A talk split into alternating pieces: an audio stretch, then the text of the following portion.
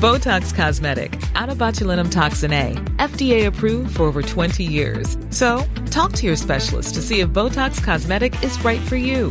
For full prescribing information, including boxed warning, visit BotoxCosmetic.com or call 877-351-0300. Remember to ask for Botox Cosmetic by name. To see for yourself and learn more, visit BotoxCosmetic.com. That's BotoxCosmetic.com.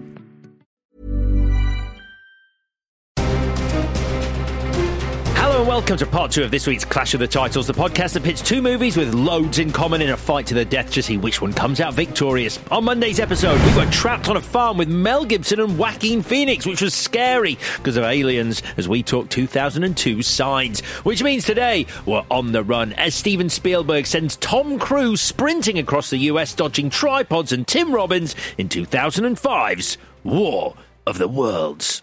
8.30? We said 8 o'clock. Hello, Dad. Get a hug? Robbie's got a paper, which he's yet to begin. I just gotta type it up. You just gotta start writing it first. Take care of our kids. You got nothing to worry about. That is so weird. The wind is blowing toward the storm. It's okay. Lightning doesn't strike twice. So, which film in this week's Alien Altercation will be victorious? We'll have a winner at the end of this episode, so let's get it on. Welcome to Clash of the Titles.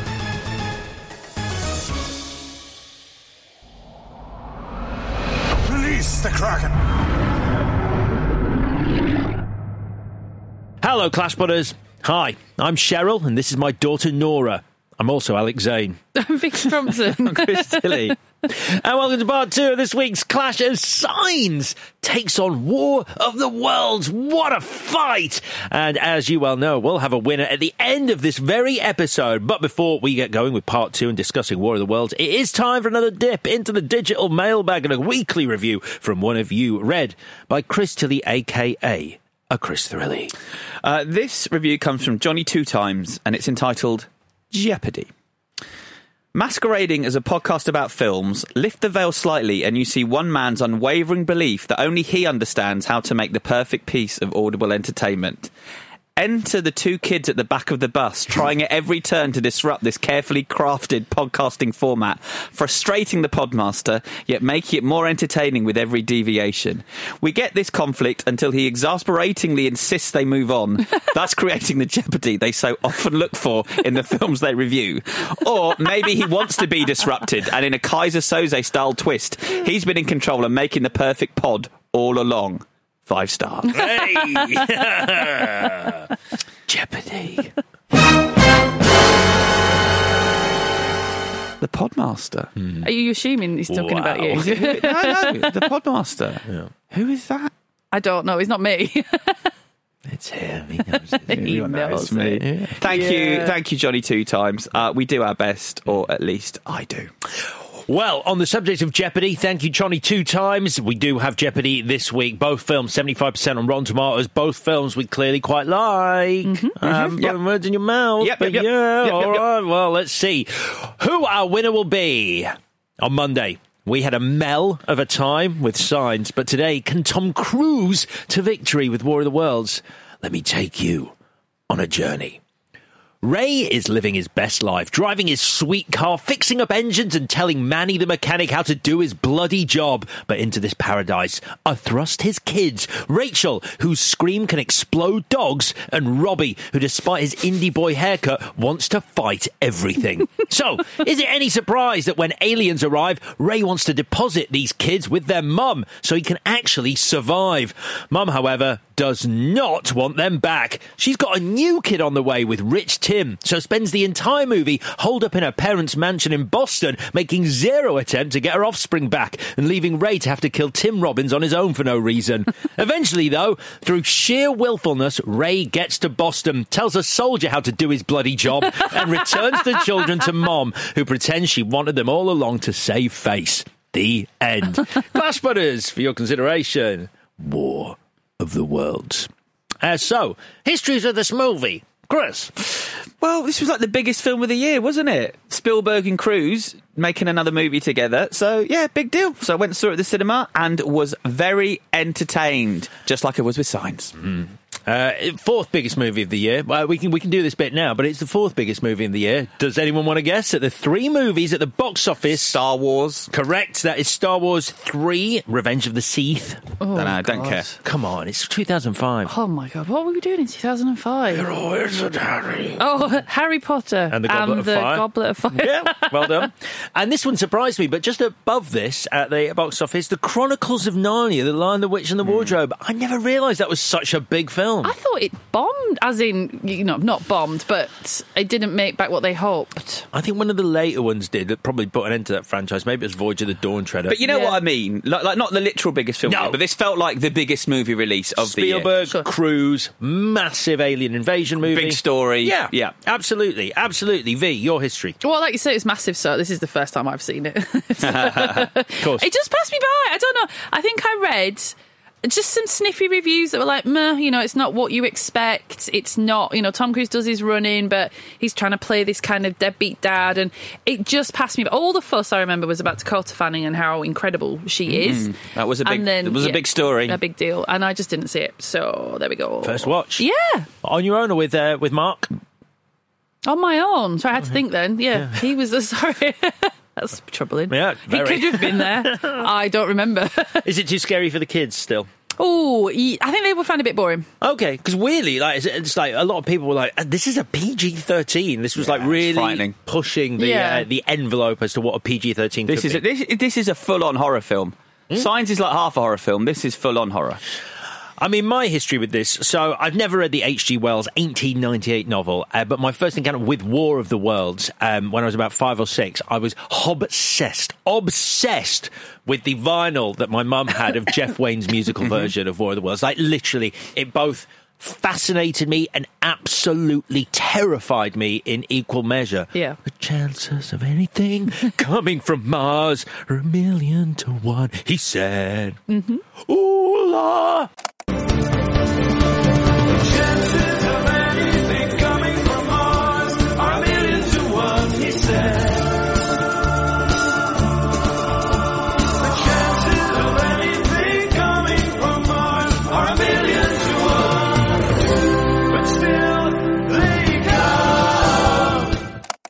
Martians shouting "Oola" terrified me.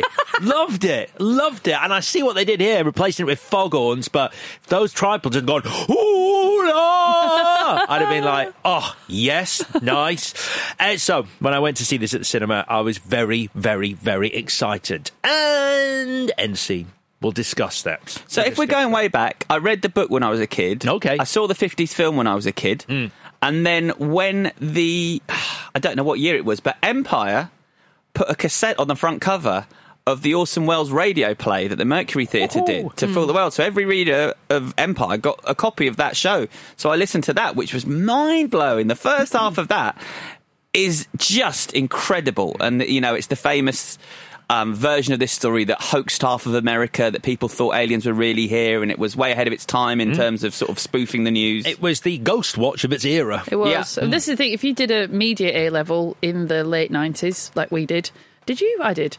I did not know I did biology, How did- chemistry, and physics. How did you end up doing? I'm a- like I'm like M Night Shyamalan. I, Yeah, a ba- I basically I spend every day wondering whether I should have been a doctor. yeah, fair mm-hmm. enough. Mm-hmm. well, anyway, you your first Every day, day that I'm on this podcast. your first day of like media A level, all they talk about is War of the Worlds, and you're like 17, 16, you've got no idea what they're going on about. Like, what is it? But it's meant to be mass hysteria and the power of the media, and that's hmm. how you learn about. and nearly as good as the show is the public apology Yeah. that Orson Welles does because it's so you can hear him taking the piss. You can It's- hear he doesn't believe in what he's saying. It is the uh, Johnny Depp Amber Heard Australian government hostage yeah. video. yeah, except it's funny. It's Yeah. funny. You know, we're very sorry that everyone believed these Martians. Were, it's like it's fucking taking a piss. Yeah. Um, the only version I don't know really is the one that you, that, that probably the most famous one, that the, the, the album. the 30, I think it was something like the 32nd most best selling Yeah. album in the history of the UK. yeah. okay. It's a massive deal. But when you think how long ago H.G. Wells wrote it, I've I've called it the Alan Partridge of sci-fi horror because it's a great concept that then very successfully reinvents itself in new forms of media each time, just Yeah. like Alan does. Oh my god! And I went to see the Jeff Wayne's uh, stage musical version, the production of this, which was great. Even though it features Richard Burton's disembodied head narrating it Wow. as he does on Jeff Wayne's version, it's fantastic. I would recommend the stage Isn't, show. isn't Liam Neeson doing it now? Didn't they replace him with Neeson? Uh, yes, yeah, the second think one they- I saw, yeah, they did. I saw uh, the only one. and then Oh, I Richard You should. I did the VR one, and the Martians fire at you, and you've got to run away from it. Again, keeps reinventing I itself. VR, It's the yeah, I know, it's mad. giving, like Alan Partridge. but also with this, like ever since we talked about ET, and or, ever since when I first became aware that ET was originally going to be this dark alien story, and through Close Encounter, all of these, I was like, I cannot wait to see Steven Yes. Spielberg handle scary aliens. Yeah. So this was very, very excited to go to the cinema and see this. Um, you've covered a lot of my research, which is great, Chris. Uh, um, we didn't really touch on the 1953 version. Did you enjoy that? I did, yeah. I really liked those 50 sci-fi movies when I was a kid. There was fuck all on the telly back then. and so they, you'd have these films on BBC Two at lunchtime, and they were good, and they were, I mean, they were a bit dated, but they were really frightening as well. Really frightening. And, and, and there's little, I haven't seen it in a long time, but you can see the little nods to it all over this film. I mean, uh, just to go back to the Orson Welles radio play version, they have sort of retroactively gone. Actually, we're not sure the hysteria was quite as widespread as people yeah. claim because people at the time were saying mobs are on the street Yeah. and The were- person who mainly said it was hysteria on the streets was Orson Welles. Yeah. He very much enjoyed the story Yeah. of the story. Yeah, he was a very good self-publicist. He was because he did a lot of the voice. I mean, he didn't really write it. I don't think his Mercury Theatre, much like Citizen Kane, there was a lot of people involved in this production, but um, he was fronting it. Well, that brings us to this version. So, after Minority Report, Spielberg and Cruise, who loved working together, were looking for a new project. Cruise suggested War of the Worlds, which Spielberg loved the idea of because he says he wanted to make a scary alien invasion movie with really scary aliens. More on that last point to come. He said, For the first time in my life, I'm making an alien picture where there is no love and no attempt at communication. It's, it's a very cynical movie, isn't it? Yeah, it really is. And uh, well, uh, I don't want to say too much, but that is slightly where I was a bit surprised with what I got because it hmm. was so Yeah. different to what I expected Spielberg to do with an alien movie. You can't believe it's the same bloke who made ET. No. But great, because everyone gave him shit for making ET over and over again or, or, or being too sentimental. So he was like, fuck all that until the last two minutes. Screenwriter Josh Friedman, uh, who is currently rewriting 2025's new Fantastic Four movie before jetting off to meet James Cameron on Pandora to work on Avatar 4 and 5. This is his debut feature credit, but it was rewritten quite a lot by our friend from the Shadow episode, which I'm sure he's thrilled as his moniker now, David Koepp. uh, so Spielberg loved Koepp's script uh, Oh, it- really? I want the guy who wrote Jurassic Park. yeah. Yeah. And can you make it about a male protagonist who doesn't want to be a dad? yeah. Again. Uh, yes. just, just not as good. yeah, he said it brought in a, a few personal things to him, including the divorce of his parents and his own uncertainty after the devastation of the September 11 attacks. Uh, he did make a big change, though, as Spielberg, after receiving the script, uh, which was take out the aliens arriving in spaceships. Okay. He was like, that's done, done that. So I want them to have buried the machines underground millions of years ago. No one's found them. More, more on that. Yeah. To come. Uh, a great visual. Lots to unpack. Yeah, yeah. Uh, it was nominated for a few Oscars in the technical categories, all of which it lost to Peter Jackson's King Kong, but it did beat it at the box office. King Kong number five, this number four. And I'd argue that this probably holds up as a better watch. Uh, and finally, uh, just for me, and I guess for you guys, because I know how much you love that film, seventh at the big box office that year, Mr. and Mrs. Smith. Just a shrug. Well, I can't even remember it. Uh, and for more on that, do revisit our Mr. and Mrs. Smith episode. Shall we get into this? Okay, we start off with the opening from Fight Club, kind of, uh, which is really good. Pulling back from a, a micro, micro, macro, micro, whatever, the ultimate microscopic level. And then we pull out and pull out, and then. the voice that you want to hear ushering in the end of the world. Richard Burton. Uh, the great Morgan Freeman telling us all about men. Lovely stuff. Just rewrite it. Just put people. Not a big deal. It's, it's, it's, I knew you were going to say. I know exactly what you're going to say, and it doesn't matter. it's quoting, quoting, it's, quite, it's It- quoting H.G. it Wells. doesn't matter. He's- H.G. Wells. It. H.G. Wells, if he'd lived matter. now, would have said people. That's not what he meant. In fairness, he's saying he's saying we were being a bit complacent, us men. Don't know what you were doing, Uh, but with infinite complacency, men went to and fro about the globe, confident in their empire over this world. Yep. It's pretty good empire. An interesting from the H.G. Wells though is is that when he's talking about um, the the ending in the book, Yeah. he says it's the littlest things by God in His wisdom are the things that saved us, and he regretted that for the rest of his life because he was an atheist, Hmm. and by putting that word in, it made it seem like God has saved us, and he was gutted. He was absolutely gutted because people could sort of beat him over the head with that, and he was So like, he- "No, yeah, he'd there ain't like- no God." He'd like an edit at this stage. Yes. If he could, if he could tell Yeah, us. I like the way you waited to that until Vicky took a big gulp of water. Did you see that? Yeah, it was- oh perfect. I might just crack straight through. Yeah. not not clever. ha- let- Not let her have a riposte. uh, but there is some wonderful language from H.G. Wells here, uh, which is why you just really can't re-edit him. Uh, yet across the gulf of space. Intellects vast and cool and unsympathetic very regarded our planet with envious eyes. good oh. Yeah, my yeah, yeah. god! Yeah. I love it. Love it. It's it is. It's great. The com- the combination of cool and unsympathetic with envious. You're like that is evil. Whatever is described as that is the worst of the worst. And slowly and surely drew their plans against us. Dun dun dun. dun dun Uh, dun. we might have to play copyright. Careful. Sadly, That was quite good. Sadly, not that moment. Uh, and in fact, we don't get any score from John Williams for quite a while. In the meantime, we're going to meet blue collar Ray Ferrier, uh, crane driver. Could have been any blue collar job. Uh, interesting that they make him a crane driver. It's quite specific.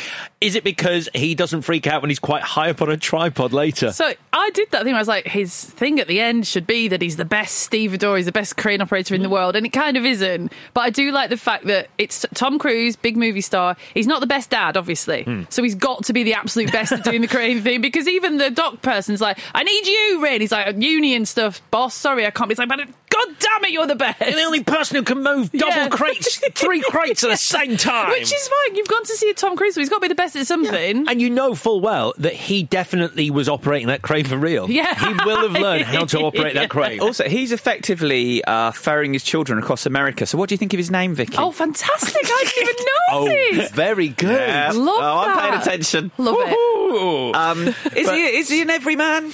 Uh, it's a difficult one because It's a difficult one. the, the car he drives. Yeah. he's he's a bad dad, and that's brilliant. He actually does. expecting He gives very good bad dad, He doesn't is. he? Throughout this film, He's a good bad dad. really, it, it, there's a there's a likability to him always. I think, but here, like, I mean, he, eh, almost everything he does is horrible. I mean, I love the fact that they're like, this guy's unreconstructed. Watch him eat hummus. it's like, you, you watch it now, you're like, as if you don't like hummus. It's. Everybody likes as if you hummus. as if you don't know what hummus is. I mean, his we're hummus reinforcing. But also, if you didn't know what it was and you saw it, would you put it in your mouth? Like, what is it? Like, what is it? Minced garlic? Like, is it wallpaper His, paste? his hummus rage is one of the most shocking things in this film.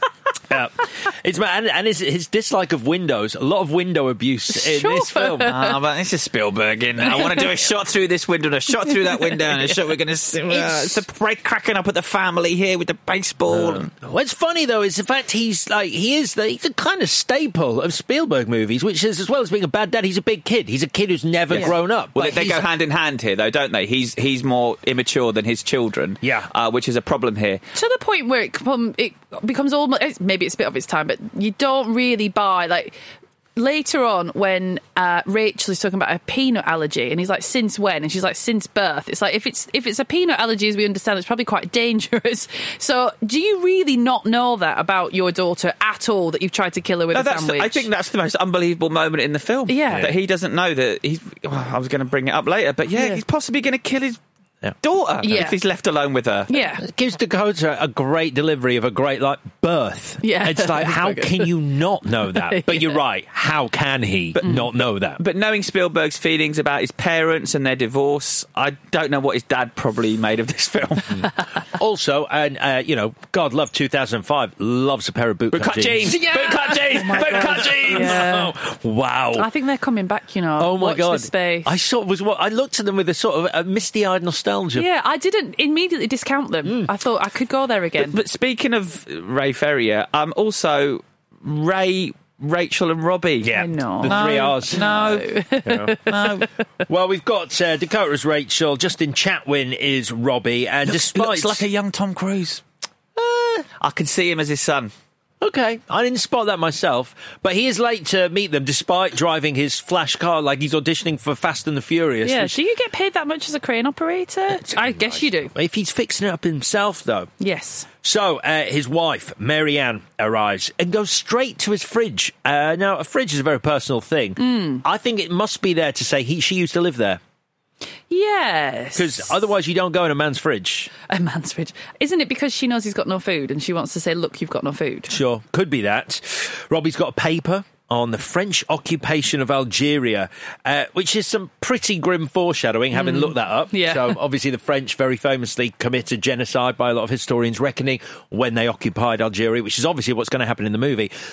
Massively interesting that they picked the French occupation of Algeria because when H.G. Wells wrote the book, he was talking about British colonialism Yeah. spreading throughout the world. And rather than mention a paper on us Yeah. and our colonialism, they've gone, oh, what can we do? Because we've got a special relationship with yeah, the UK. yeah. So they were a key France, market. Yeah. Yeah, he was supposed to specifically be be basing it on uh, how what the English did to the Tasmanians. Right. H.G. Wells was writing about, and also I guess the undercurrent of of the plot and the finale is that in his time the colonial exploiters would go to these places and then catch a tropical illness and die a painful death. Yeah. this is what was happening to you know the white people that were exploiting all these countries. So you know it's it's all there in the book. That's right, and that's what he's saying about the Martians. In many ways, the red weed was British culture expanding throughout the empire. Right. But then, as happens in the film, the red weed dies because the British culture will be undone by whether it's tropical disease, people rising up, Yeah. Mm. whatever. It wouldn't take in these uh, other places. Interesting. It's good stuff. It is. It's great stuff. So Marianne leaves. Uh, now, in real life, Miranda Otto who plays her was pregnant, uh, so they incorporated that into the script, uh, which leads me to my question.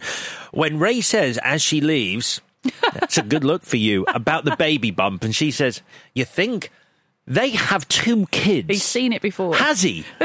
Is it meant to be? Are we really ladling it on that thick that he wasn't there for either of the nine months she's pregnant because he's that bad a dad? Because she reacts Nah, like she so. genuinely reacts like, oh, you, you think that the thing that you could? Well, how is that new information? I know what you mean. I read it as he, it reminded him of when she was pregnant with their kids, Right. and he's saying, "I liked that time. That was a ni- we were all right then. That was a nice time." But yeah, I could you can read it that way as well.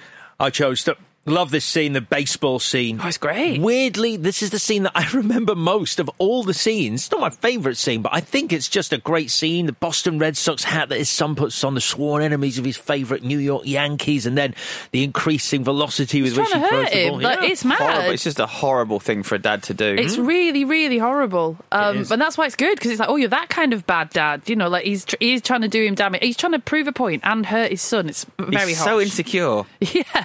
Because I think he throws it, the son catches it, and then he says, "Oh well, I wasn't even throwing it as hard as I can." It's like, what, what kind of dad says Well, that? he- no, it doesn't even say that. He says, that's half what I got. Yeah, that's Yeah. so horrible. To his son. Threatening. Yeah. threatening. So yeah, uh, we get uh, we get Rachel telling Ray that's not how you're going to get through to I him. hate this. It's just he does a Spielberg thing. Like you do make the kids precocious and then kind of never do that again. Hmm.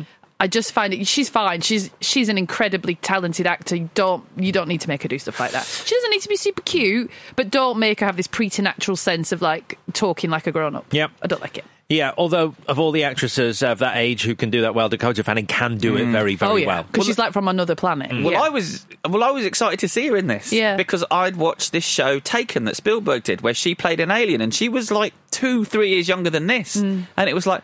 Oh, this is one of the best actors I've ever seen.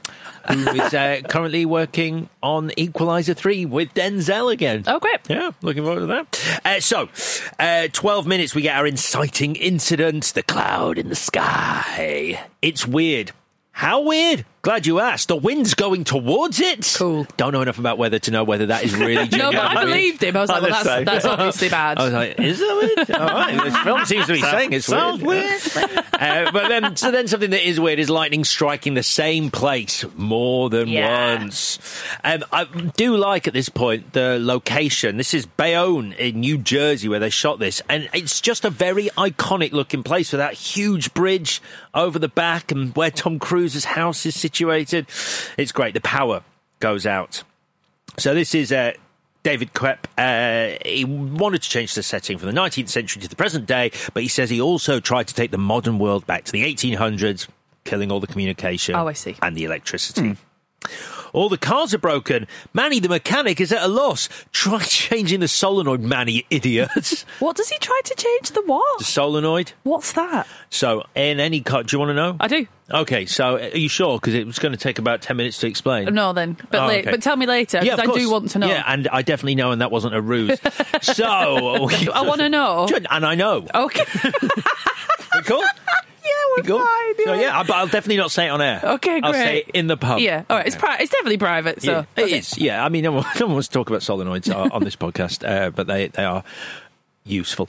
So, the introduction of the first tripod. I think this is fantastic. Um, when the ground cracks and that car falls in, Mm. V. Did it remind you of the end of Ghostbusters? yes. Is it all right to say that? it is.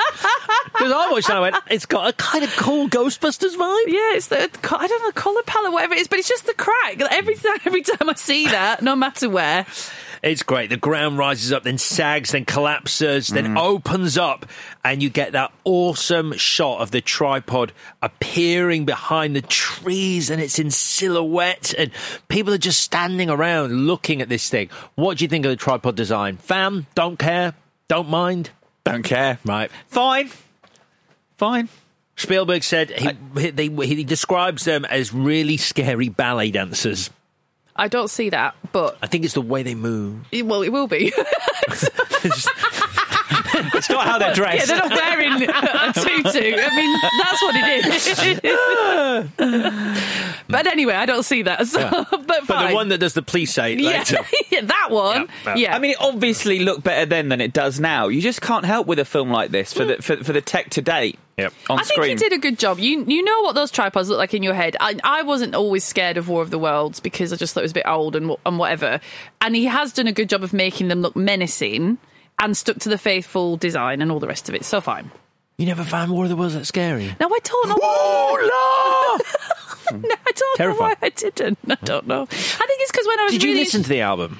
I uh, no, You apart should. from at the VR thing, but they Right. because it's the, the thing. But because I was introduced to it primarily as this was a hoax, not hoax, you know, this was mass hysteria. This wasn't the scary thing that everyone thought it was. I think I just naturally thought it wasn't that scary. But that's specifically the radio play. Yeah. What I need you to do Okay. is go back to 1985 as Yeah, a child sure. and listen to Okay. the Jeff Wayne album. Uh, Or play to your children now. Yeah. All right, fine. Go will. home and play to your children and watch their terror. Okay. Watch the terror on their Right, faces. can't wait. Uh, and finally, we get a bit of score. We've had no score right up until this point, and finally, we get a bit of score as people are being turned to dust, and we see the definite influences uh, from the 9/11 footage that is seared onto all our brains in the way this is shot. There, people running, people covered in the dust. Yeah. Uh, And you've also obviously got the downplaying and the wall of missing people as well later on. Like it's Mm. it's I mean it's the Signs was literally shot in the shadow of it. And then this one, they had time to, to actually write. Oh, well, we're going to actually write a movie about it, Yeah. but we're gonna we're gonna you know make it a science fiction entertainment rather than the actual story. But it's all in there, and it is quite disturbing to watch, isn't it? Um, Tom Cruise, uh, more bad dad stuff. Uh, he runs and he hides, and he's standing there, and then he sees another man holding a child. and He goes, "Fuck, I've got kids. Oh my god, my kids are. Oh. I better go get them." this uh, this was a scene that amazed me the most. Watching Tom Cruise jump over those cracks and trying to figure out how he doesn't sprain his ankle. Yeah. And then watching the behind the scenes and realizing there's not a single crack in this film Everything there is computer generated, and it all looked real to me. I, I couldn't believe that there's none of those cracks. Right. It's um, yeah, I, that, that's so the the tripods. No opinion on the tripods. No, now the let's talk tripods- cracks. The tripods aren't doing anything for me, but those those visual effects that I don't even know are there. That's when it's good when it's hiding, hiding like that. Yeah, no, I see. I see your point. I, I see your point. And uh, again, you know, uh, the bit where the bridge explodes and trucks are crushing houses and stuff, it doesn't look as great as it would do were it made today. Mm. Um, but apparently they, they nailed cracks back then. So And I I love crack. you love crack.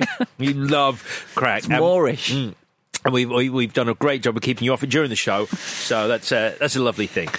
So more bad parenting. He runs in and scares the shit out of his kids, absolutely terrifies them, uh, and then they race to the car that Ray told Manny how to fix. And we get Dakota Fanning's best moment where he's arguing with Manny, and finally Ray loses it and goes, "Manny, get in, or you are going to die." And like she's in the back seat, and Rachel goes, "What do you mean?" And everything explodes behind her, and I'm like, "Oh, that's so good! this is so good." when they when they are shooting that when they when when he's on the set and he's got that line and he's got that moment he turns to Kathleen Kennedy Spielberg does and says well that's our Super Bowl advert I've just shot it and she's like you're right that's it um, we actually haven't got the budget, Steven. yeah, you do. Yeah, yeah, we do. Yeah. Uh, so uh, they're on the move now, uh, and Ray makes some very educated guesses uh, about these tripods. That's, I Uh, hadn't thought of that. Yeah. Uh, the machine came from somewhere else, like Europe. No, not Europe. That's funny. it is funny. Uh, the machine was buried, but what operates it came down in the lightning storm. Now that's that's quite a big swing. it is. I Um, hadn't thought. He's, mate, he's saying really important plot points almost. he's got to swing away at this point haven't you Um, Rachel is losing her shit in the car. And, God, I would have kicked her out. oh, thank you. I honestly would. That's the that's the reason I don't drive anymore. Is because with the three children in the back, they weren't screaming in terror, thankfully, but just constant screaming. You're bombing down the motor. I say bombing. I'm going at, at the speed limit, and I was like, I cannot cope with this. A second, I'm going to crash because you're sh- you're yelling at me. I can't do it, and she's screaming too hmm. much. on on the set on the behind the scenes she says I do realise I've got a pretty loud shrill scream Oh, And when we come back after this break, we're going to arrive at Mum and Tim's house. Ooh.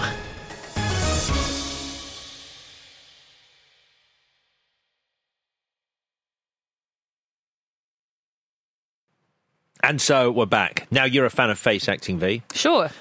Don't you think Tom Cruise does some absolutely incredible face acting when he walks into their home and just looks at it? What? Because it's empty and the lights are on. It's a comparison. Hmm, I it's think. big. Yeah, I think. Oh, I see what you're saying. Yeah, because he's like, oh, my house is a shithole. Yeah, but it's I- sort of seeing because. Eh, Yeah, I mean that, and the fact that like his, his where his wife's gone from being with Yes. him to that, the difference in the quality of life that she has now, and what Yeah. this guy provides for her, and like you can read, or he doesn't say any of that, Yeah. and you can see it all in his face. He looks True. like a little boy lost. Yeah, truth.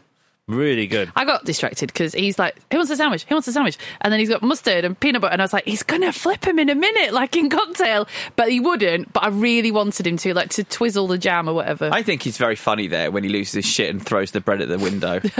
I think it's a very funny moment because he's just having a mini. He's having a little episode, isn't he? Yeah. And it and it and it gets it builds and builds and builds. Peanut butter allergy. Bang! I'm throwing this bread at the window. But also, I'm, I always moan about what's it, is it called Greenland? The Gerard is that Yes. Gerard Butler thing? So I love films like that, but you do very you very rarely see like oh we've got more than one child because your heroes need to be mobile and it is it's easy to pick up one child and run and it's more complicated with two. So when you're seeing it with two, I do feel even though he's a shit dad, feel really sorry for him because it's like that is a nightmare. like trying to mm. keep all those plates spinning and trying to be in control. I don't blame him for wanting to take them back to mum mm. at all. It's um it's quite a lot at this point i, I feel like I, i've been I did feel a little bit on this watch that I, I get it right now. I'm like Ray is a bad dad, and like it just feels like now it's being ladled on a bit like how much he's ladling on that peanut butter. I'm just like I've got it. Yeah. I, I feel like I don't. I want something new to happen at this point, not just more bad, Bad dad, dadness, bad dad again, bad Yeah. dad again. Uh, but they're off to the basement uh, for literally what Spielberg intended to do with this movie, which is do close encounters but fucking scary. And Ah, I said this felt this scene felt like Poltergeist to me. Oh my god, so Yeah. much Yeah. like that. yeah, yeah. in fact, Yeah. it's probably the next basement scene that's a little more close encounters Yeah. but scary. Yeah. But yeah, sure. Yeah. Sure. Uh, he said um, uh, on the behind the scenes again when he's developing it with David Koepp, he said um, he said to him somewhere a seven four seven has to go down in a big neighbourhood. He just had this visual Hmm. in his in his head, and he said, "I'm trying to see iconography into audiences' brains, and this is what's going to be the moment in this film." Well, it's amazing because when Cruise, Ray, does step out of the house the following morning, he finds himself on the Universal backlot in Los Angeles, walking among the sets there of the 747, which I've actually stood amongst. It is there still to this day, I is it? believe. It's been a few years since I've been, obviously, but it's uh, it's on the Universal backlot, which is where they shot this, and it's quite incredible. It's like all there, and you can walk amongst it. Yeah. I mean, I can because I was uh, doing a bit of filming. You have Bit to of VIPs, You have to stay on the trolley if you're uh, just one of the regulars. You can't just jump off. Go, go. I'm off to see the plane. We're not stopping. I'll just combat roll. But um, this being PG thirteen, no bodies. I know, where are all the bodies? Great question. Great question because I wrote this down. I was like, Pete- I've always had a problem with that. I think because if got vaporised. yes, Yeah. a Martian heat ray vaporized them. I mean, he said it's because it's a PG thirteen. um, uh, but he said, Not for but the first time, Spielberg's wrong. Uh, but he said, you know, and obviously he's the the great proponent of this. Showing less allows you to experience more. He said, Right, and so okay. your brain will be going over time. But no, I was wondering where there was uh, why there wasn't something going on. Uh, we meet a news team now. Hmm, How does their Uh, van work? Uh, Did they fix the solenoid? Whatever it is. Solenoid. Good. Solenoid. I'll tell you after. And uh, yeah, a lot of exposition. So Yeah. much. It's just a big dump, isn't it? And it's um, I don't know. While I think someone's it's a bit of a shame because she's like, "Look," and you're like, "Oh my god, I'm going to see something awesome." And she's like, "In that beam of light," you're like, "What is it?" And it's, she's like, "They came down." You're like, "I don't, I don't see it." Like, I felt a bit disappointed. I found that bit really scary. Oh, really? weirdly. Yeah, I found the capsules and the idea of Martians coming down. I'm going to call them Martians, even though they never say these guys are from Mars. But the Martians coming down, I thought that was really scary. I did, I did think the way she talks about that scene where she's like, "We were just, we, we were just at a massive battle," and you're like. I'd like to have seen that. That's true. That sounds really cool. She's Yeah. like, yeah, and the the, uh, the shells were detonating before they hit the machines, and I'm like, well, again, I could have done with seeing that. That sounds cool. Now you're making me watch some slow down lightning, but sure, I, you get it. I mean, David Koepp and Spielberg were like, we don't want to go into cliche. And that is a scene that we have literally seen in Independence Day. That, And that did it very well. So it's like, what are you going to do here? How are you going to do that? It's fun. She just tells us. I mean, I would have said to her, so they put these spacecraft uh, tripods under the ground back in the day, Hmm. and they've waited until we've got all this technology to send their pilots down. Why? Got a theory coming up about that. Okay, lovely. Got a theory, not mine, one I found online. Uh, so at the end, really weird end to this moment where the reporter turns to him and goes, Were you on that plane? And he's like, No. And she's like, ah, That's a shame. Would have made a great story. Which seems to be like, the press are pretty cutthroat. Bye bye. End scene. It's like, why else is that there? yeah, It seems is- to be having a go at the, the nature of journalism being they don't really think about emotion, they think about the story. I was expecting them to go. him to go. I've got children. They go. Well, you can have a lift, and then it all turns weird, and, and like you get your Tim Robbins moment earlier, Yeah. which is these people aren't trustworthy. But or do that thing of going uh, of, of him going like I'm trying to get to Boston and her just be her basically sowing the seeds of terror for us the audience by going do not go that Oh, way yeah, that's a good or idea. or like if you see one of those things take it from me just run Yeah. something that makes you go oh my god when we finally come across one of those things again but Mm. anywho uh, Robbie sees the plane and uh, this is where Robbie basically goes f- into fight Robbie uh, if we had any balls we'd go and find one of those things and kill it I get it. His turn. It's just his turn is a bit strange, isn't Yeah. it? It's a bit strange. I mean, did they? Could they should they have set up that he wanted to be a soldier and Dad wouldn't let him, or something? Wanted to join the army, or 'Cause he's- they'd have an argument about that earlier in the film. It's just Yeah. I know what they're getting at, and we'll get into that more. But it's I think it, we get a real mixed message from this film. It plays as though he's sad, and you would be that his house has been destroyed. So he's lost his material possessions, but he's got all his family and he's on a quest to his mum. So that's the most important thing. And it reads like, oh, you wrecked my house. Like, I'm really angry about mm. that. But when, you know, the end of the world is nigh, you wouldn't be that bothered about your house, I don't think. because I was sort of grasping at stuff, and I'm like, is he is, he so angry with Ray but it's sort of he's got something else to direct this anger that he doesn't feel in this current situation. He can direct at Ray. Uh, because you know they're looking after Rachel, they're on this mission, so he's directing it now at the Martians. I mean, uh, what David Koepp says is um, the attribute of Robbie's uh, is inspired. This attribute of Robbie's is inspired by uh, David Koepp seeing teenagers throwing rocks and bottles at tanks in the Gaza Strip, uh, where the passion of these kids is overpowering their logic. It's like a fight that they can't win, but they're so passionate about it that they're still engaging in it. I have some thoughts on this though, but it's when he he sort of goes further in that direction later in the film. Okay. Well, uh, we have the brilliant scene where Rachel goes for a wee and sees all the bodies and the score when the bodies float past. To me, sounds very similar to James Horner's score from Aliens when Yeah. they first see the complex, and LV four two six. Uh, Robbie runs off, not for the first time, not for the last time. Tries to hitchhike with the army, and then has it out for, with Ray. You only chose Boston because you hope Mum is there, and you want to dump us on her because you only want to look after yourself. True. All true. Fact. Yeah. But played so well that you think, I get that. I don't hate you for that, Ray. I Yeah. totally understand that. Yeah. And and all the evidence points to yeah, you would be better off with mum. And as Yeah. it as it turns out at the end, yeah, she's been living her best life. She's just in a hit, Boston like, yeah, brownstone. She's just waited out the whole thing. She's been absolutely fine. Not even a broken window. It's crazy. um, so we get this scary ass crowd scene. This which is so good. scary. Yeah. Is this the guy who made ET? What has happened? It's terrifying. it's so well shot. You just don't know how it's going to. I You've mean- seen this scene a million times. It's like the real threat is the humans, like blah de blah de blah.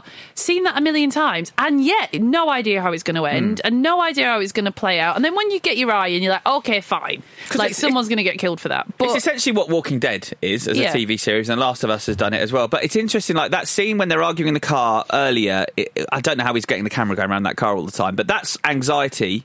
Just you're watching anxiety brought to life on screen in, in within that car, and here it's it's anxiety, but through the roof because it's all around us, and this escalation, like the way it escalates.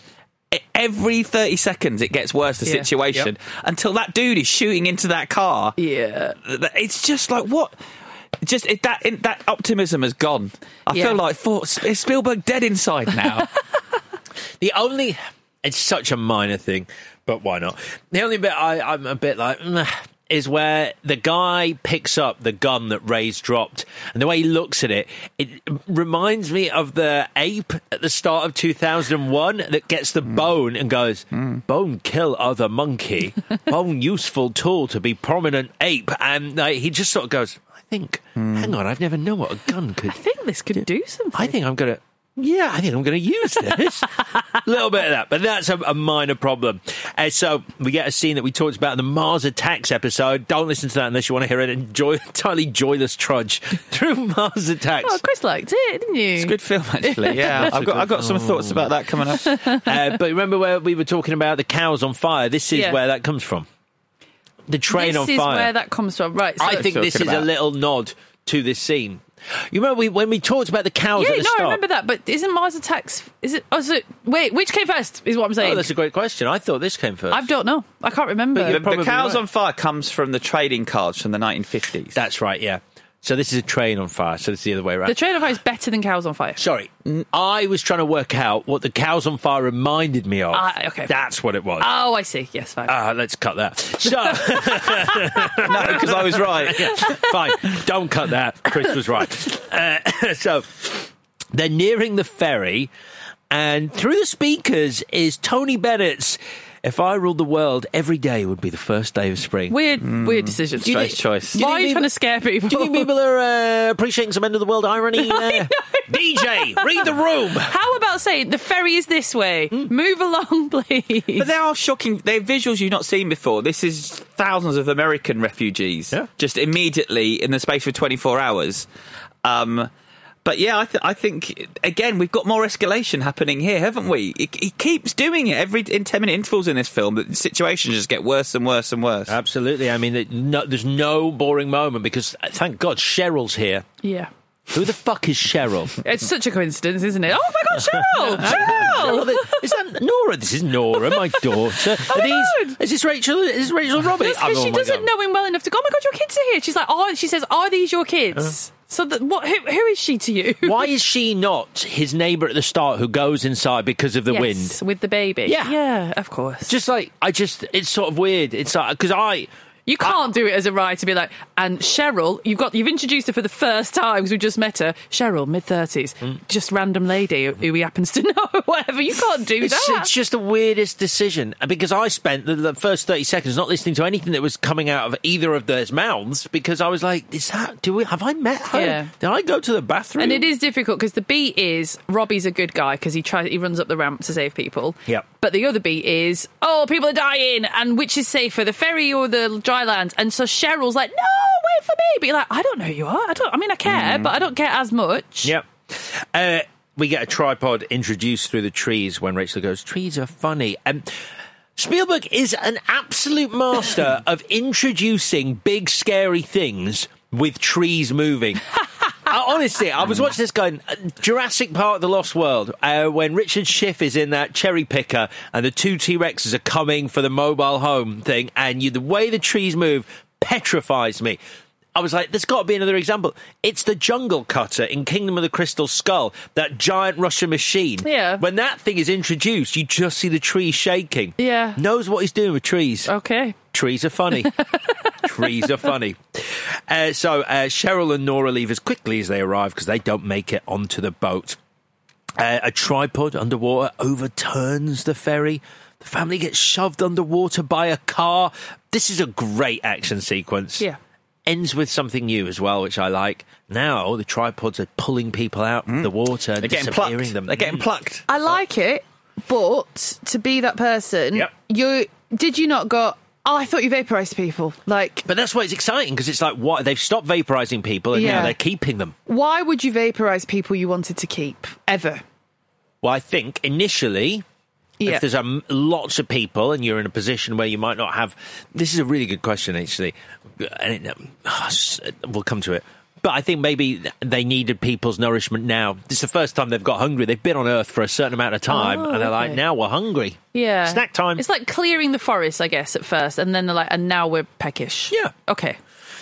So the family is safe because they literally swam across the Hudson River. I'm a really strong swimmer. Which So quick. why not just do that? Because when you look back, and, and I love the vista, but you're like that ferry was in the middle; it had barely set off, and you swam the Hudson. Sure, How with old- a how kid old- on your back. how old is she? Yeah. Uh, but when he looks back, and honestly, this this. There's a couple of moments here that I hadn't really picked up on when I saw it. This is only my second watch of this, and that bit where the tripod is standing over the town, uh, sort of up on the top of the hill and looking back, and this moment where they look back across the river and you've got the tripods in the foreground plucking people out of the Hudson, then back in the town they're vaporizing people at the dock, then they look to their right and there's people screaming, running down the hill, being vaporized. It's just like, it's the first time we've seen the scale of the attack. And because it's being told through the eyes of this family unit, it's the first time they're seeing it. And so you're with them going, fucking hell, you are fucked, mate. And then it starts raining people's clothes because they've all been vaporized. And there's a deleted scene here, the only one that I could find. Uh, famously called the Camelot scene. And I only mention it because it was meant to be uh, they run into a housing um, estate and the tripods are slicing open houses with their lasers and then plucking people out of the houses to keep. And I think they probably cut it because they're like, yeah, they, they didn't get round to Mary Ann's house, though, did they? Just these houses. Yeah. back in Boston, they forgot to Yeah. slice open the houses and have a go at her. Yeah. So uh, we're on to this famous hill scene. Uh, Robbie running off again. Even Rachel's had enough of this now. Robbie, slow down. Robbie, s- slow down. And then this interaction, Ray and Robbie. Robbie wants to go up the hill, go over the hill. Hmm. And Ray is like, you know, I know you feel like you've got to fight. And Robbie's like, I want to be here and I need to see this. You have to let me go. Hmm. And Ray does. And I'll be honest, I'm a bit confused about the the beat between them in this moment. I don't know what I'm meant to take away from this and their relationship. Like, who, uh, what is the lesson here? What's happened? How has it evolved that this is the right thing to happen? Well, for me, I thought it was a commentary on all those young men who signed up for the military after 9 11 with a because of a sense of duty and a sense of patriotism. Um, but obviously, then they ended up in a war on terror and weapons of mass destruct- um, destruction that didn't actually exist. And so I thought it was sort of an anti military message, especially when Robbie effectively dies, and I Yeah. think Robbie is dead. And I thought, oh, what an interesting political point to make. And so I feel like the, the rug's pulled out from under me at the end of the film because I don't know, it feels a lot like that to me. These young men who, very young men, who signed up the next day. That's essentially who Robbie is at this point. I mean, to me, I just read this uh, because I think this is quite a faithful adaptation of the book. There's a, a, a bit in the original book and a bit in the Jeff Wayne version, which is a, about a warship on the Thames called Thunderchild, where basically, and they could have played it at the ferry sequence, but they chose not to. And in the in the original uh, story, there's a steamer with a lot of refugees on, and they're about to be attacked by a tripod, and this vessel sacrifices itself. Uh, this warship sacrifices itself, so the steamer with the refugees on can escape. And here, you've got all these refugees, and you literally hear one of the military personnel say, oh, This isn't working, our weapons aren't getting through. And someone else goes, Our job is to just keep them back as long as possible until these refugees can get to safety, which is the same beat delivered verbally. And you're like, Oh, wow. So it can't be too anti military because these people are literally sacrificing themselves to save this procession of refugees. Yeah, I just think I I missed that, and I haven't seen the military be effective at all. So Robbie wanting to sign up, which I do understand, didn't work for me because it's like you haven't seen them have a positive effect. So I don't understand what you think you're going to achieve. And if you were his dad, you'd be like, "Uh, "There's absolutely no way." But it works because he's got no choice because Rachel is getting kidnapped in nicely kidnapped kind of thing. So he's got no choice. He has to let him go because he's got he's going to lose the other child. But there is absolutely no way that if that wasn't happening, you would let him go. Right. Not in a million years. Um, so it isn't closure then. It isn't a decision. It's not an active decision. He isn't actively letting Robbie go. I think in, in some ways, like you you know, let me go is always code for like I need to grow up. I need to make my own just like decisions and my own choices, and I'm not a child anymore, and all the rest of it. It just would make more sense to me, even if we lose the sort of the the subplot theme of like the military. If he was like, I've had enough of you, Dad. You're taking us the wrong way, and I want to go and get my mum, and I'm going this way, and you just have to you just have to trust that it'll be okay. Like we think different things, and that's okay. Good luck to you whatever. But joining the military, and then it is brutal because his son goes off to join the army, and then in half a hmm. second returns as a fireball. Immediately eviscerated. it's awful. There's a really cool shot though where you see a, literally a row of Hummers going up, and then you see them all roll back Yep. down on fire. Not sure, not sure why. I'm not sure about the logic there. It's like the Martians rolled them back down on fire. Like, there's a visual gag for you, but uh, but it certainly is a memorable moment. Should have been cows. So, should we do this? The basement sequence. And I say, should we do this? Because this is the sequence that at the time a lot of people did not like and felt was a turning point for the whole film. Like a lot of people talk about the first half of this movie being epic. Then this scene happens and it's a bit boring and then it never really picks up again. Yeah. So, we meet Tim Robbins as Harlan Ogilvy. Uh, Ogilvy. Who's an amalgamation of a couple of characters from the book. Uh, Hmm. There's a survivalist, isn't there, in the book? there's an artilleryman. He's called the artilleryman, and he's the guy who wants to live underground and build this new world underground. And the narrator goes, "Oh, this is great!" And then he sees all he's done is dug a hole, and that's that's all the advancement he's made. And then there's a priest character who goes mad because of what he's seen the Martians doing. So he's both these characters, and then takes his name from the actual scientist at the start who first spots the mountain uh, mountains, the Martians. So he's an amalgamation of three characters. Weirdly. Um, He's unstable, and you know he's unstable because he's got toys on his belt. sign. It's a sign. He, those are each one of those belongs to one of his children that died. Right. Oh, is that that's not in the film though? Uh, well, that's on his costume, but they don't say it in the film. But that's what those trinkets are. I never believed he had kids. I was like, no thanks, Peter. I'll take my chances out there. Which Like, is my second. Which is my second point. Tim Robbins plays crazy up front. There's Yeah. absolutely nothing where When you're he like, says, "Oh, my family," he's like, "Did you lose anyone?" All of them. It's like th- they were never here. if Not in anything million. happens to your dad, I'll look after you. I'm like, what are we leaning into here? Yeah, no, a hundred percent. The second time I watched it, and I'd forgotten. I forget. The second time I thought, oh, this is going to go very bad for this little girl. Yeah, run. but no, the way they wrote it is he lost his family, and it's driven him mad. And th- this should be more sympathetic, maybe, towards his mental illness. He's got this breakdown he's going through, and also, uh, as I think Spielberg said, he's drinking too much peach schnapps.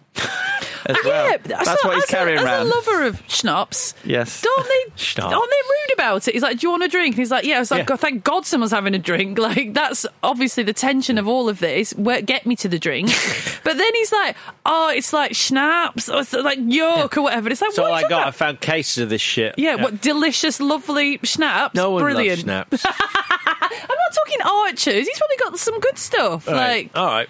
With I- a bit of a kick to it. I, I only know archers. That's all I know. well, you're missing out. okay. In a cocktail straight? Oh God, that's a good question. Doesn't Uh, not really. Not really. It's not that good a question.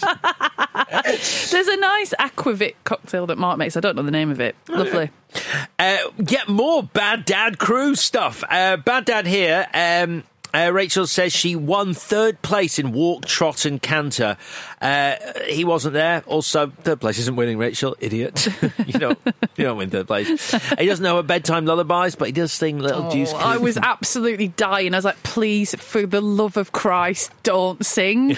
a child of that age, I don't think you should be asking to be sung to sleep anymore. It's, that's baby behaviour.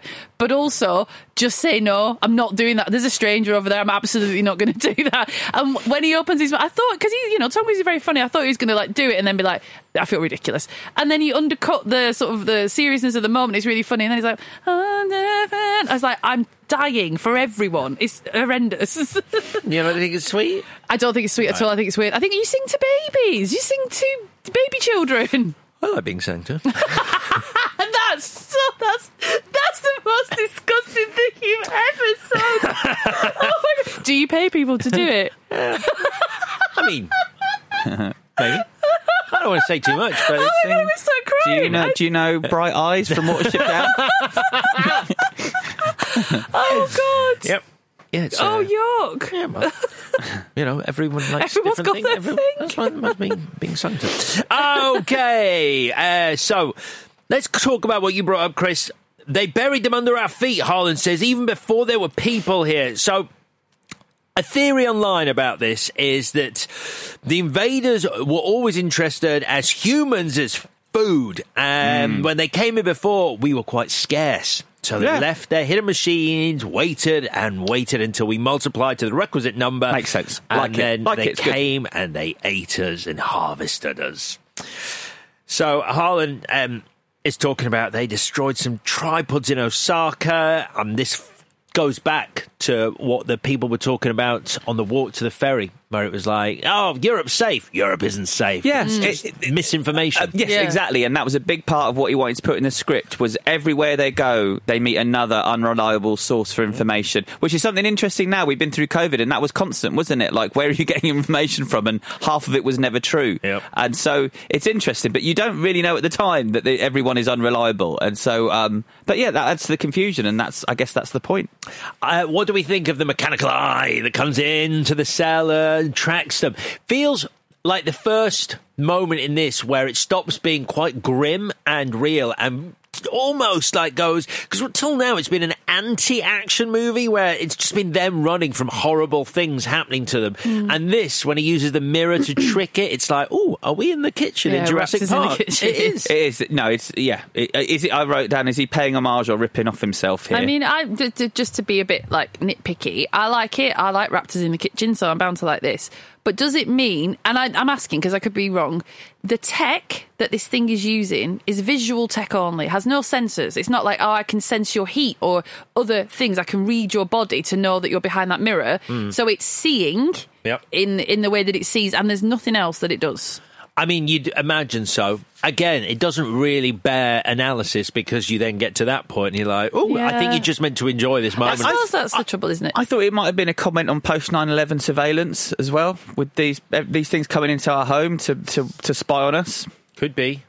Could be. I don't know. I feel like it's the kind of thing you'd stick in there. I was just like, God, he's hiding behind a mirror. Clever Tom Cruise. How you trick a dog? That's how I trick Simon all the time. I'm not home watching TV behind a mirror. so, biggest question that I have for you. What do we think of what is introduced now for the first time in this movie? Bollocks. We finally see I think they look cute. Yeah, it's they look really, really unfortunate. It's Yeah. rubbish. Why do they look? They're, they're cute on purpose. So this is this goes back to what you were saying about why are they at one point vaporizing people and at the other point then hoisting people in for food. And the only way I can sort of almost justify this decision to have them as childlike beings that play with bikes and drink water that's draining into Yeah. the room is because there's something horribly obscene about us as this super sophisticated race being annihilated by basically kids in massive machines. It's like really upsetting. Like Yeah. all we've achieved, and they're babies with just better stuff than us, Yeah. Like explorers. like explorers. They just, to me, you want my, you want, you want the thing you will never be able to unsee. Uh huh. They like look like a rubbish Sil from Species. Yeah, I wrote down nice eyes. Oh yeah. Um, It's Yeah. just, it's weird. Once you see it, you're like, oh my god, it's the Species alien. They've got their big big eyes. Yeah. This- Also, do they do drink the water, don't they, or, they t- or does it touch them? no, it's drinking the water. Yeah. So why do they not die? because that was science. Yeah, that was science, but he's like microbes. Is there not microbes just like- in water? But it's, they've been, as, you, as they say at the end, from the minute they landed, Yeah. they were dying. They Oh, just didn't realise it. It's a slow Yeah. burn process. oh, I see. Fine. I'm It's sorry. a slow burn process. You are thinking of signs. Uh, yeah. Um, uh, the 1953 version, the reason I won't rewatch it is because the alien in that, which a similar thing happens. In fact, Spielberg pays homage to that with the shadow appearing on the wall first. It's a puppet. It's horrible. It's this fleshy pink skin. Uh, it looks like a giant obscene fetus and it's got this tricolor mechanical eye embedded in its flesh it's horrible. It's scary. It scared the shit out of me as a kid, and it's much better than whatever these fucking things are, mates. so yeah, better 1953. Are you talking about that? Don't! Oh, for fuck's sake, man! That doesn't look. It's that oh, looks cute as well. No, no, it's horrible. That eye, that three color eye. It looks like that game you used to play where you have to Oh my remember god, I love that. Bop it. It's like, looks a bit like Bop It. Yep. Um, I'd tell you something else. I, I, obviously, the listener won't be able to see this, but I will put it on our Twitter. Uh, I've I enjoyed looking at some of the previews for this film. How terrifying is that? Poor Dakota Fates. It's an animated version of Tom and Dakota, and she looks like she's been burned. Could you could you play them in the N64 GoldenEye? Um, but again, it, but the the snake-like probe that's a, that's an homage to to that to that alien as well. I think. And It is.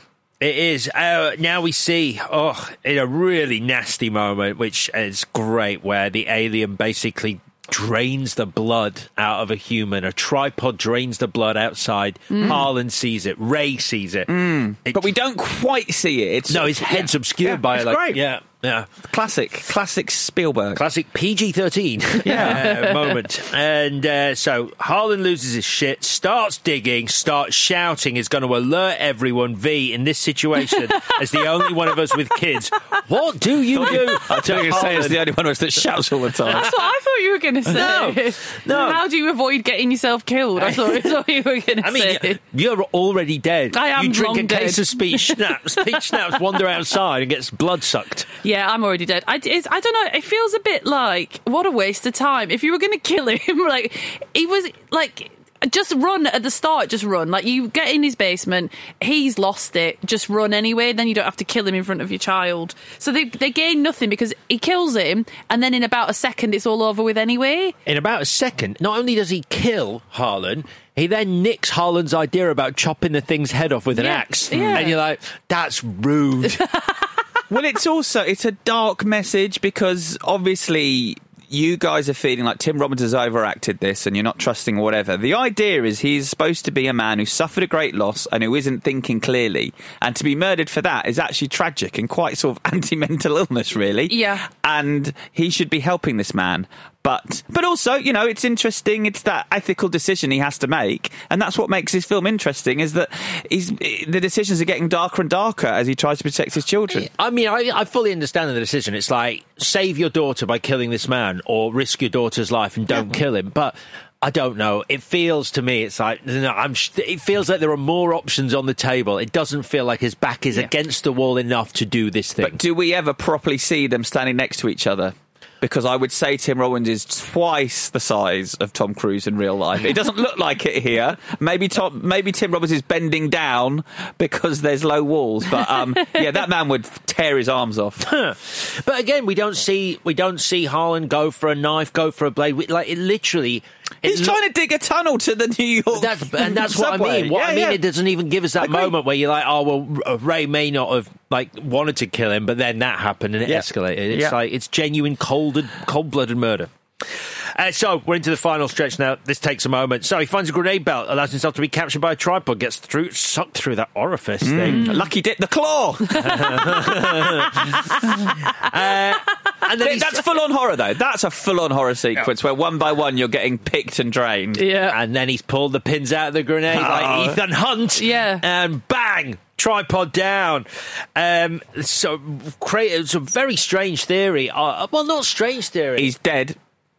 Is this the one? no, go on. What? Tell me. The this. theory that I read um, is that in the moments the grenades go off, uh, he dies. Right. And the rest of the film is kind of heaven. Yeah. Because actually, from here on in, it's very positive And it all goes very well for him, Yeah. including his son coming back to life. Oh my God, And his in laws who hate him smiling at him, and his wife happy. Yeah. And the, the aliens And all go. he's he lit clo- like- He's lit. No, he's lit like with a halo around him. right. And so, yeah, we just watched him die. Okay. Holy I like that. shit. That's great.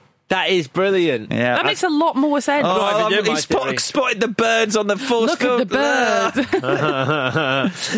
Uh, so, uh, like you said, Ray and Rachel get to Boston. Oh, yeah. Tripods are collapsing. Ray shouts at her shoulder, "Look at the birds! No shields, you idiot!" um, we see an alien fall out of its tripod. That just and looks die. fucked. It looks fucked. I mean, it's had it.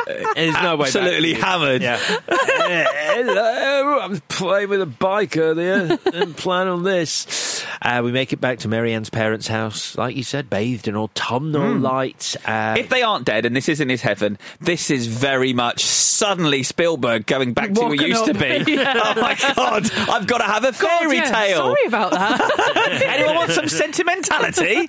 Bang, bosh. Uh, and not unlike the end of Man on Fire, Dakota Fanning has been returned to her mother by a hero man by the end of the film.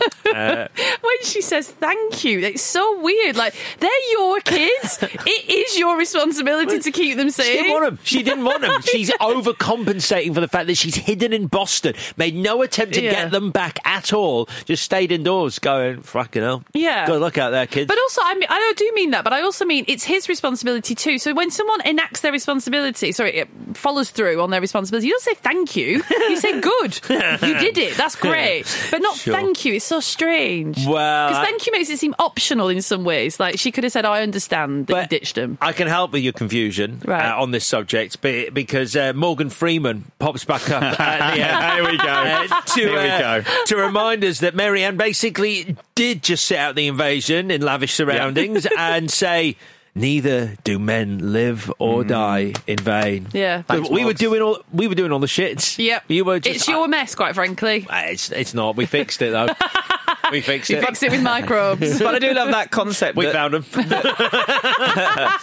that all of us who died through the Banksy. years of all those diseases was for a reason. I like that as a, as a, as a, as a theory, Yep. as an ending. yeah. we have earned our place on this planet by billions of deaths. Ni- neither neither do men or boys or old men live or die in vain. You're Dogs, w- You're well neither men or dogs live or die in vain. It would be that order. Oh God, wi- women, fuck, we forgot about women. Right, men, dogs, women. Uh, that, we, we need to re-edit every action movie. men and women, no, men and children, dogs first. Uh, now listen, um, unless there's any more, I think we should do the bits. yes, Sure. Great. Let's do the bits. Best scene, Chris. Surprised myself this time what I chose. Um, I think the scene where they lose their car, that escalation, it just had me completely on the edge of my seat, and it's it's just what what a master craftsman Steven Spielberg is that he can create create so much terror and horror in this escalation of what is something that doesn't have anything to do with the aliens. So that's what I'm picking. Feet. the same. Oh, okay. The Oh, exact interesting. same. I just think it's the most effective, and I, I hate it when it's like, oh, but the real thread comes from us. But Agreed. it's just brilliantly done. It felt real. yeah. Uh, mine is Ghostbusters. At the end of Ghostbusters, uh, no, the tripod coming out of the ground. Oh, sure, it is good. The whole setup to that, the whole building, the ratcheting it with tension, and then when the tripod appears behind those trees, and I'm just oh, love it, love it. Uh, most valuable, whatever be. So I do enjoy Tom Cruise as a deadbeat dad because that's quite unusual. Um, but having said, I didn't see this first time round, and I do remember all this fuss about this child who was just so good and could hold her own with the biggest movie star in the world and all the rest of it. Now, she Dakota Fanning does a ton of screaming, and the screaming really gets to me. But when she's given stuff to do that isn't precocious, supernaturally sort of insightful child, which is obviously a Spielberg thing, or just screaming her head off, hmm. she is. It's unbelievable. Like you can't. You I still can't believe what I'm seeing. Her and her fucking sister has come to that. Like, it's unreal that kids that can that can ever do that. Like, they can do proper acting. It, it, it blows my mind. I can't imagine what they're like to talk to these children. Like when they're that age, like, Yeah. and they- they've grown up and they seem all right. I don't you know, like, doing it much. I, w- if I'm asked to interview a child actor, I try and get someone else to do it. I find it weird. What do you say to them? Exactly, Like, Are I- you all right? Like, what's No, going not, not on? for choice. So yeah, Dakota Fanning because it's, Okay. it's unbelievable. She is fantastic. I- honestly, the, the, the, my, my most goosebumps moment is that when I said at the start, she's like screams, "What do you mean we're going to die?" Yeah. And it's just a great moment, Chris. Dakota Fanning. Wow. Okay, two for Dakota Fanning. Uh, mine is um, Spielberg and or Janusz Kaminski, his DOP, uh, longtime DOP, because this isn't a movie I love as a whole. But there are some visuals, moments in this movie, especially with the tripods, the vista back across the Hudson, the tripod at the top of the hill, the tripod appearing that I just think looks spectacular.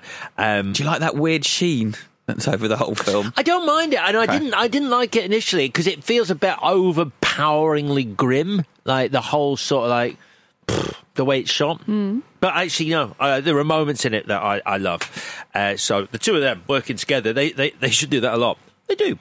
Uh, what would you change if you could change anything in this movie, Chris? What would you change? I mean, I'm sorry, but I did want to see Ray operate a crane Yes. um, against the aliens skill. at some point. Of course. I mean, it would be then everyone would go, "Well, you just done fucking aliens with Ripley," obviously, but. I, I don't, otherwise, I don't know why we set this up. I don't know why I've watched him operate a crane at the start of the film For quite a long time, considering. he's high up, and then later he's high up with, With a a, hand grenade. tripod. Everyone yeah. else is high up though, and everyone's no one's scared of the height. Uh, did, did they drop hand grenades in an orifice?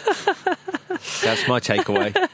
V, what would you change if you could change anything? Oh, it's a big one. Unless he, unless he dies, I think Robbie can't come back. Oh, 100 percent. Yeah. that is such bullshit. Yeah, it's uh, when he runs out. Dad, I called me dad. What the fuck? It's a shitty thing to do to an audience as well. Yeah. To, to effectively show him die and then have him miraculously. miraculously come back to life because Not he, got, he's not got a burn on him. And also, that's the thing. If he went to sign up to the army and they literally come rolling back down the hill, half a second later on fire, he could have after his dad. If he's that all right, like why did he not try and find his dad? He's just gone. I'll go and get mum my own way. So. I think you have to kill And, Robbie and get back before you. beat you. Yes. yes. Where have you been? I think it's a really hard sell, and I understand why you wouldn't do it. But you know, Ray learns a lesson, which is Robbie's gone, but he went through. It's harsh and weird, but it's like he went through his own choice. He was allowed to grow up, be a man, make his own decision. His decision did get him killed, but that's part of learning to let children go. is let them make their own decisions. sure, yeah. And it's harsh. yeah. But it, it's I- weird because when Mary Ann comes out, she's like, "Oh my god, Rachel's here!" And because she doesn't instantly go, "Where's Robbie?" Like you've got two kids, you're like, "Well, has she forgotten about him?" And then he comes out, he's like, "Hey!" Like it's such a, it's you can't have it all.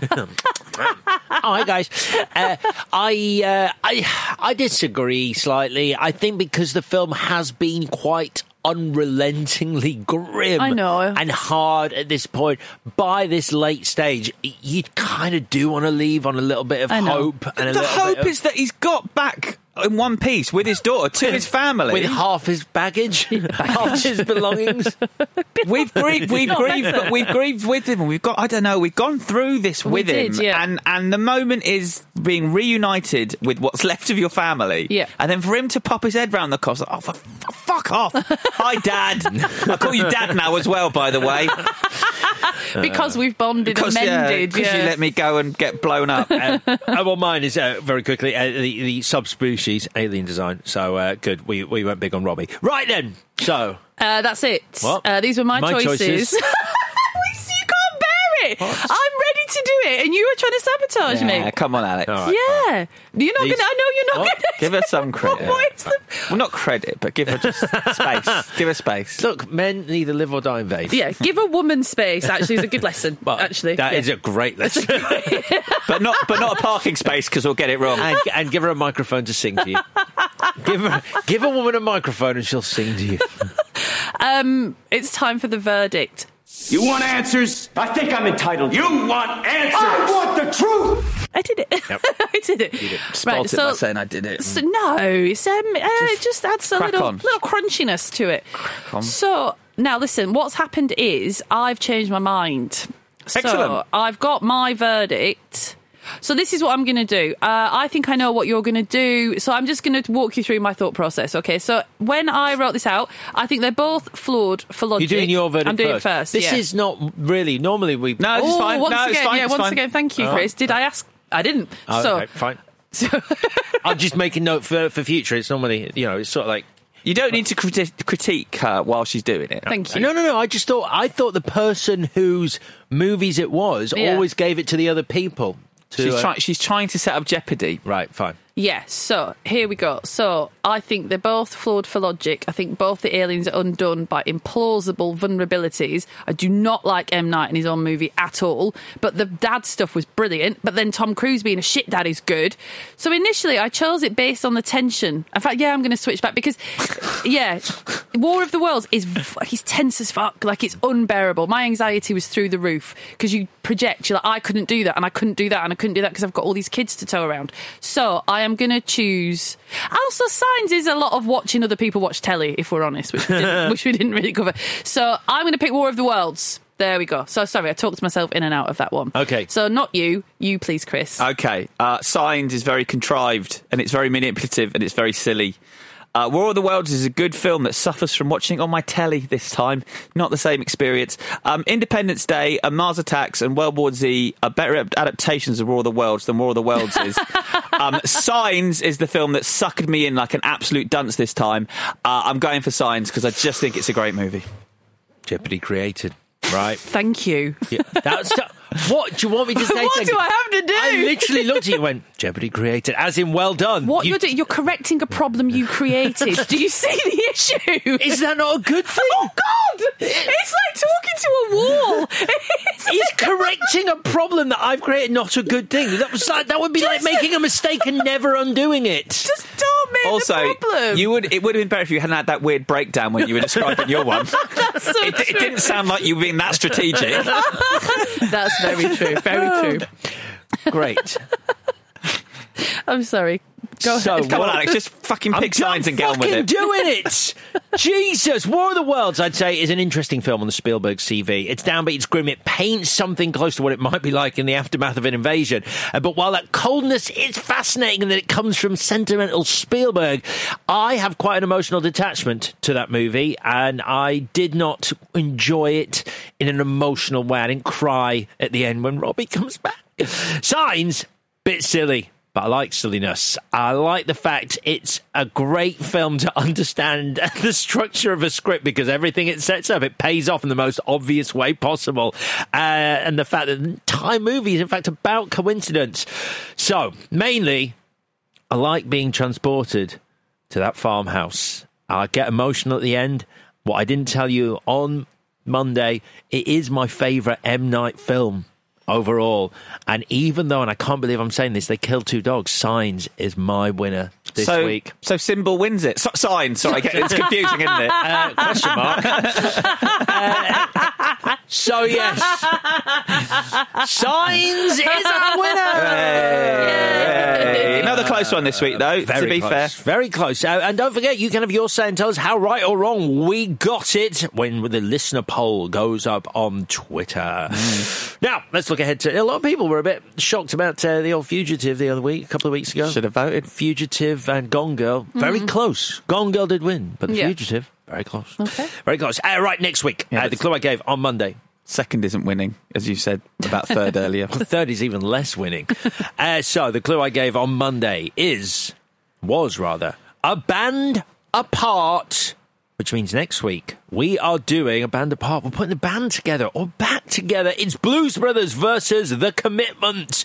Uh, both are available to rent at all sorts of places online. So do your homework. Blues Brothers on Monday. The Commitments on Thursday next week.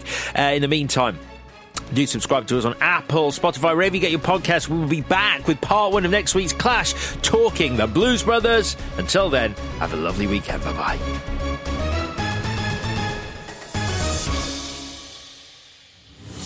Clash of the Titles is a Stak production and part of the ACAST Creator Network.